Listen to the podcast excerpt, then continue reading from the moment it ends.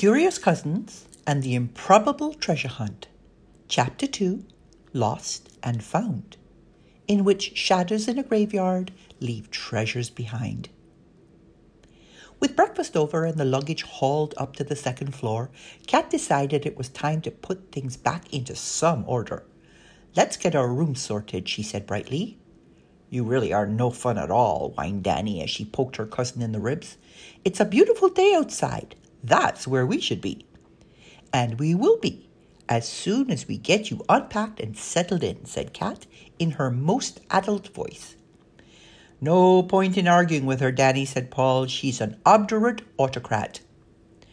By which he means I'm a hard hearted bossy socks, translated Kat, smiling as she pushed her brothers into the room she was vacating. John, you grab that last box of mine and run it up the stairs to my new room.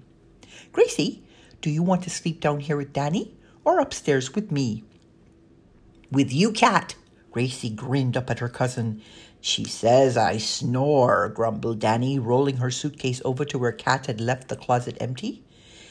It totally isn't true, but it's how she gets Mom to let her sleep in the big bed. She finished as she laid the suitcase on the floor and stooped to open the zipper. You do so snore, insisted Grace. You sound just like it does before we have a big rain. Yeah, agreed Paul. She's right, Danny. You make all kinds of grunts and rumbles. And you twitch, added John, rejoining the group. It's like you're running and jumping all night. When we went camping last summer and Paul and I had to bunk in with you, I woke up black and blue. Kat clapped her hands twice and said, If you would all stop gabbing like gibbons, we could get things sorted. Paul, your turn. Run Gracie's suitcase up to my room. Danny, you'll have a room to yourself so you can twitch and snore to your heart's content. What's in the trunk? Skateboards, grinned Danny, and a whole bunch of stuff. No clothes, confirmed Kate. Nope. Then just push it onto that window, said Kat as she took Grace's hand. Come with me, Gracie. We've got a huge room to ourselves. Want to go over to the pool when we're done? asked Paul. That's a great idea, said Kat. Meet you downstairs at the back door in half an hour.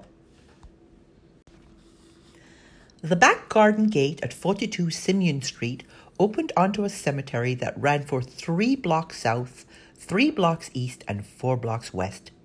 Kat and her brothers regularly cut through the cemetery to get to the outdoor pool at Serena Park. The path they took meandered past a pond with two enormous willow trees, a mausoleum that held the remains of a famous family, and domino like headstones bearing witness to the history of the city.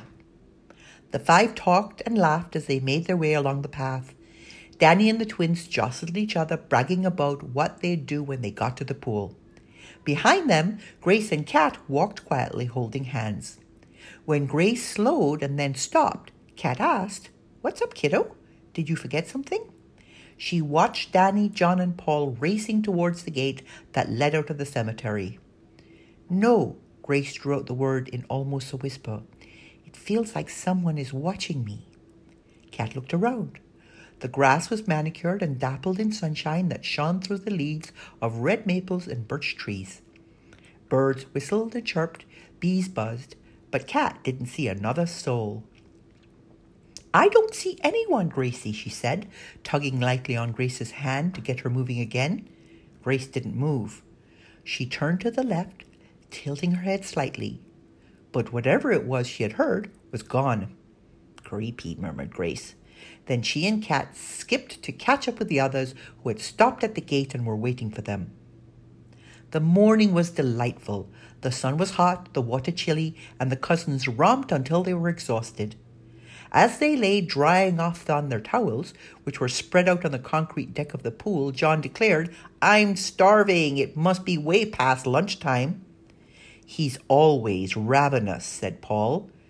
Does that mean he's always hungry? Grace asked. Yes, indeed it does, said John, and I am. I am a growing boy. So that's his excuse, laughed Danny, getting up and tugging on a t shirt. I'm pretty ravenous myself. Shall we head back then? asked Kat, stuffing her pink and green striped towel into her oversized canvas bag.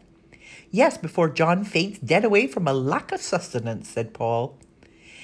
And they say girls are dramatic, grinned Kat, pushing the strands of her long, wet hair that had come loose from her ponytail behind her ear. As the five meandered along the path back towards their house, Kat looked down at Grace to see the six year old had that funny look on her face she had had earlier. Kat listened carefully.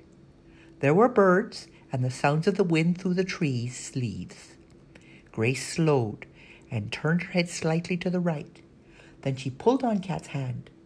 I hear someone crying, she said softly when Kat bent toward her. Where? asked Kat.